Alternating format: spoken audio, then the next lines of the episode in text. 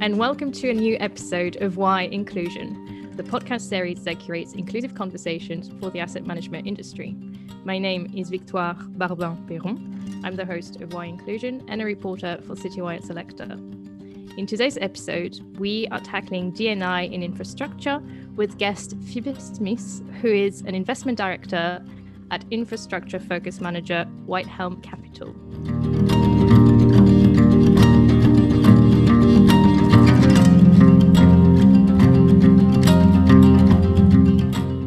Phoebe, thanks for joining. Thanks very much for having me, Victoire. I have just started um, asking each guest a quick question before we get into um, the topic of, of, of the day. Um, are you are you happy to play along and answer the following question in one word? Sure. Yes. Okay. So the question is, unsurprisingly, why inclusion? In one word. In one word. Pick wisely. That's uh, incredibly difficult to answer in one word. I know. um, and it the the sort of the the easiest answer is is diversity because those two concepts are so so linked you Mm. can't have have one without the other and you don't get diversity without inclusion um, and i could talk for hours um, as i'm sure you could about why why i think diversity is so important um, but but inclusion is is what makes it worthwhile and what makes a firm or or any group in in society get benefit out of that diversity Yeah. Okay. So diversity is your is your answer. yeah okay, good. It's a good one. So um I so I haven't uh, thought through what I'll do with all the answers um yet, but um I'd like to make something out of it. The in the last episode, which um tackled um gender investing, gender lens investments and climate change, um the guest said resilience. Yeah, Wait, also a really good answer yeah i would say vital Yep. we'll see so yeah. Um thanks for thanks for playing along. Um now one of the main questions that comes to mind when thinking about infrastructure through the lens of dni is um, how to address different needs in a given space. And this is what i'd like to focus on today. Um, so i guess that one direct entry point could be um, asking how do you, as an investor at Whitehelm Capital, meet the needs of different communities through the fund, uh, the, the Smart City Infrastructure Fund, for instance? Sure. I think um, infrastructure's got a really interesting place to play in, in diversity and inclusion because typically an infrastructure investment is something very large um, that does impact on, on the society in which it, it's, it's placed in. So whether that's a toll road that's running straight through your city or your local water utility that every resident is, is connected to, if someone's going to be out there digging up your street and then providing you with a service, it's impacting on everyone uh, sort of naturally. Um, so then it comes to, uh, as an infrastructure investor, you want to then be doing the best for that whole community that, that you're going to be having a large impact on. Um, and it's one of the reasons we think infrastructure and, and sustainability, for example, go, go hand in hand for, for that same reason. Um, I think when we think of, of smart cities, um, it can have a real positive benefit for those communities, uh, largely because it brings about ways of addressing societal issues and also brings with it great efficiencies. So the more we can provide better services and we can do that more efficiently, then the more money there is for other things that a, a society might need to address um, that, that can in, um, in turn mean that there's more funds for uh, groups within the community that might otherwise be, be overlooked. Um, that's a lot of uh, different um, sort of ideas there all, all at once. But if I think about um, sort of what Smart Cities itself sets out to, to deliver, um, it's about using technology to improve the way we're delivering services. So that's at, at its most simple. Yeah. Um, and whether that is making sure that you have sensors on something like a rubbish bin so it only gets collected when it when it needs to be because it's full mm-hmm. um, immediately you're seeing efficiency in in that instance um, if you then have smart services across everything that the city delivers from waste to parking to lighting the, the city itself runs a lot more smoothly and then you can start looking at some of the, the problems that you might want to then uh, address through money that was otherwise being wasted, essentially. Mm-hmm. And so, technology that would be uh, the key ingredient to it.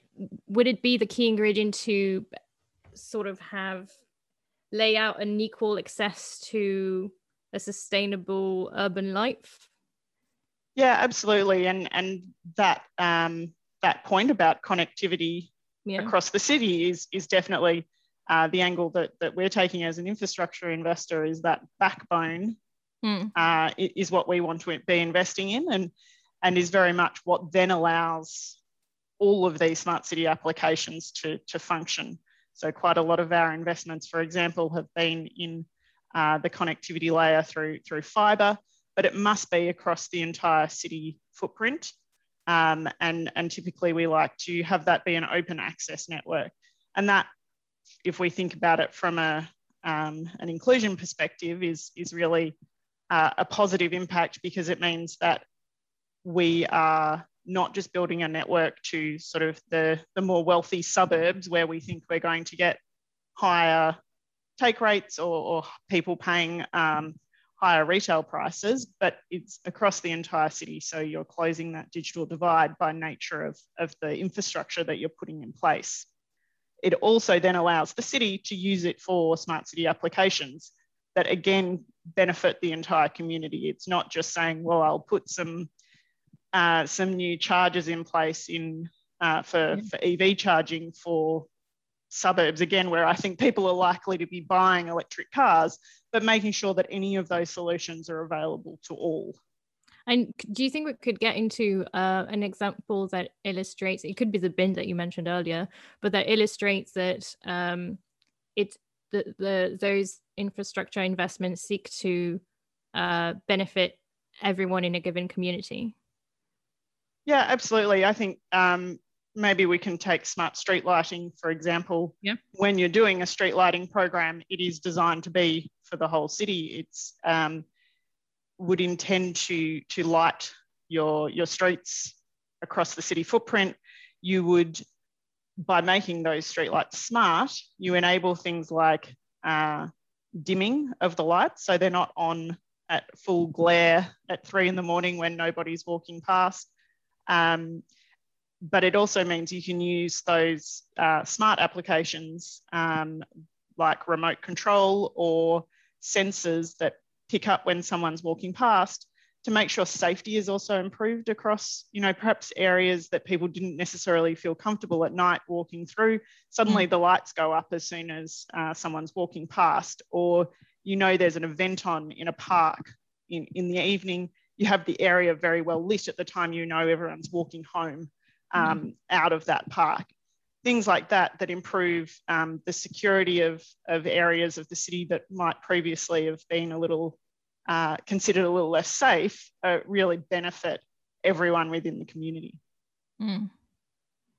And how do you make sure that that inclusion perspective that you have uh, like from the beginning and i think as a core of uh, of Whitehelm Capital, how do you make sure that it's upheld throughout the projects from uh, conception to, I guess, uh, just a up and, up and running project? How do you make sure that in the end, the the light, like the dimming light, uh, do not only benefit um, the owners of uh, of a given shop and uh, and the people walking by that would I don't know maybe have the money to sees a shop, if you know what I mean, like just one think, segment. Sure. I think um, largely that comes down to the fact that these are, are, smart cities. So you're typically dealing with the local municipality yeah. and they are funding their, their city as a whole. They're not looking to just fund a business or, or a special interest group who might be um, looking to do that. But it also comes down to the way you structure your investment and how you'd be willing to work with the with the city and what sort of contract you have in place with them. And for instance, if we were providing the funding for that, obviously that then provides us with with greater influence over how that has uh, is then carried out in future with, with additional applications. And we like to work with the city in a partnership model where both are benefiting from uh, those, those sort of upside cases uh, where there's additional applications we can add to whatever solutions we've, we've got in place. Mm. Okay. And the with the Whitehelm Smart City Infrastructure Fund, you invest mostly in the US and in the UK as well as in Europe? That, that's right. The, the Smart Cities Infrastructure Fund does have a global OECD mandate. Uh, mm. To date, uh, quite a large proportion of the investments have been in, in North America, um, where we are rolling out fibre in, in a number of cities.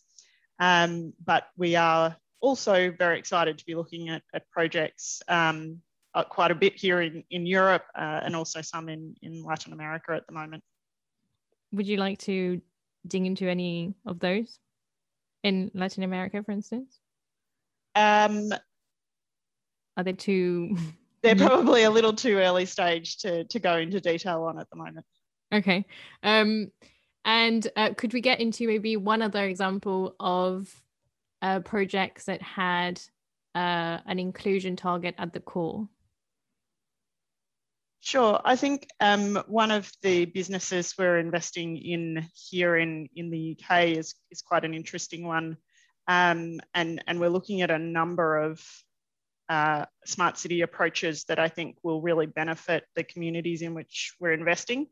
And a lot of that um, is about finding interesting solutions to problems. So, for example, if you talk to a um, city council here in the UK, a lot of them will tell you that they, they have problems with, with social housing and, and not having enough of it and it not being in very good condition. So one of the, the things we're looking at is, is whether there are solutions that we can help um, address those problems. Um, things like putting um, connectivity into social housing that also allows you to install sensors that help with predictive maintenance so that you're foreseeing that the boiler is about to go bust, for example, before it fails and causes damage to the building, um, thereby lowering the cost of your social housing and improving the quality for those who are living there. And so mm. it's solutions like that. Obviously, that's oversimplified um, version of it, but uh, solutions like that that benefit those people who are reliant on, on social housing and also benefit the, the local council who's having to fund that um, and overall improve the sort of standard of living for for that community.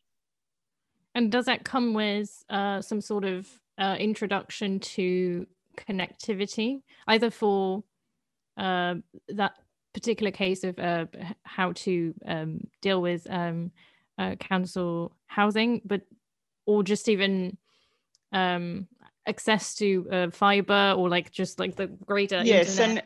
and and we would we would like to see that as as part of a, a package where it's also yeah. about connectivity so that the that the connectivity is required for the sensors but also allows that um, that double benefit of you you're providing the connectivity to to whoever the owner or manager of the social housing is but mm. also to the occupants uh, and they're then able to um, benefit from the, the building itself being connected to, to fibre or um, whichever other uh, fixed wireless access type solution might be appropriate depending on, on location. Mm.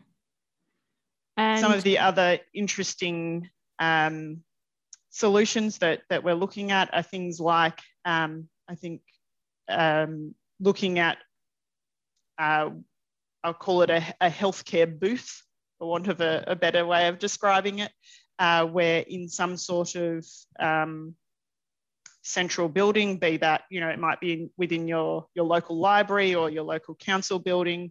Um, you can put in some, some rooms that are connected to um, to the internet, to a screen. They have mm. a few basic bits of medical equipment, like maybe a, a blood uh, pressure cuff, things that you can use yourself. And then you can have a, a doctor's appointment um, over, well, just like, like we're talking now, over, over Teams or Zoom or, yeah. or whatever. Um, and the doctor can talk you through taking your blood pressure or, or whatever else and, and have that consultation. So you don't physically have to be in central London to see the best specialist. You can be in whatever small town you, you live in in another part of the UK, but you're still getting access to those, those very good services. And so hmm. it's about using the technology available to us to improve um, inclusiveness effectively to make sure that people who live in um, more disadvantaged areas of the UK still have access to the same services that, that others do. Yeah. And I think that um, links to how you refer to DNI at Whitehelm Capital, um, which is DEI, if I'm correct, um, diversity, equity, and, and inclusion. Um, um, and I, I, I, I find it uh, intriguing as well as um, just very simple and, and fascinating that uh, maybe sometime we'd forget this idea of um, like equitable just access to services.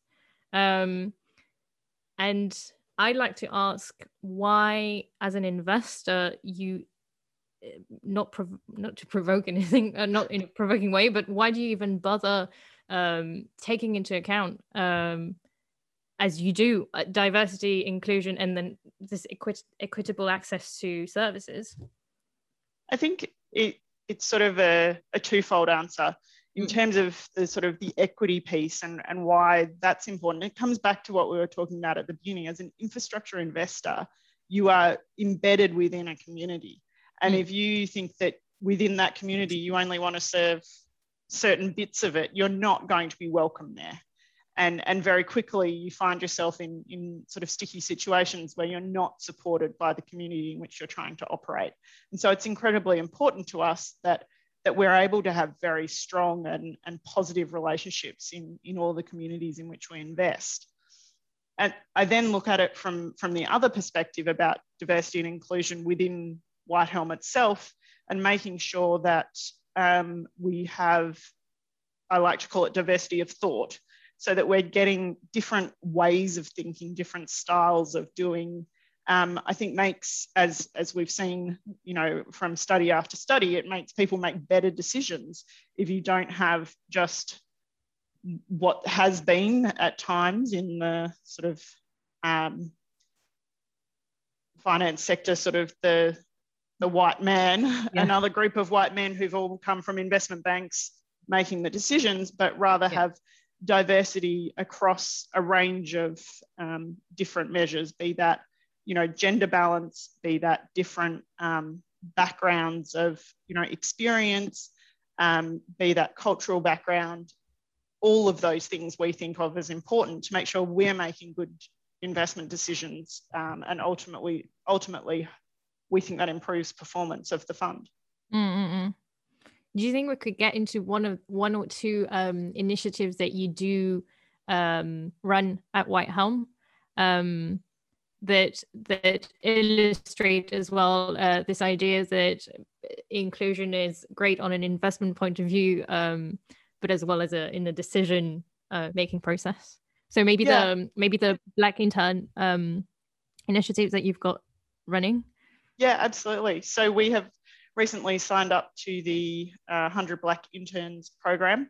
Um, that very pleasingly has ended up with a lot more than 100. Um, yeah but uh, at Whitehelm, we wanted to get involved in, in that program because it is, you know, you look at the statistics across the investment management uh, market and um, I guess the diversity statistics are, um, are not great. and, and we're looking around and thinking, what other ways can we change that picture? And a lot of it is, is often making sure that that pipeline of, of who's coming in, who's looking at could I be an infrastructure manager um, as, as they're going through university. And, and I think that pipeline is, is often uh, cut off to, to some groups within within this within society. And so this we thought was a really exciting program of ways of just showing people what the possibilities are, what other careers there are out there that makes sure that that, that pipeline is is diverse at, at the beginning. Mm. Which is so, and, yeah. So we we we have our our first uh, intern from the program starting with us, uh, I believe, next month. Um, and hopefully that will then become an, an annual program that, that we participate in every year. Yeah. Um, and so I guess this will be more on a on a um, um ethnicity uh, DNI viewpoint, um, which is often uh, I think n- not as addressed as gender would be uh, in DNI uh, topics. Um, so that's great. Are you, is there any other initiative uh, from another DNI perspective that you could? Yes, also- so we're also participating um, in a number of um, uh, of programs like the Women in Finance Charter and the yep. ILPA Diversity in Action Program. And a lot of those are about making sure that we have um, publicly disclosed uh, targets around gender diversity um, in particular. And we think that's very important because it makes sure that we are we're showing others that, that we're serious about it and then it holds us accountable to that. So we can't in a few years just say, yes, yes, we've made progress. Uh, the numbers are out there and, and the targets are out there and, and we'll have to report against those. Perfect. Thank you so much for joining Phoebe today. Thank you very much for having me.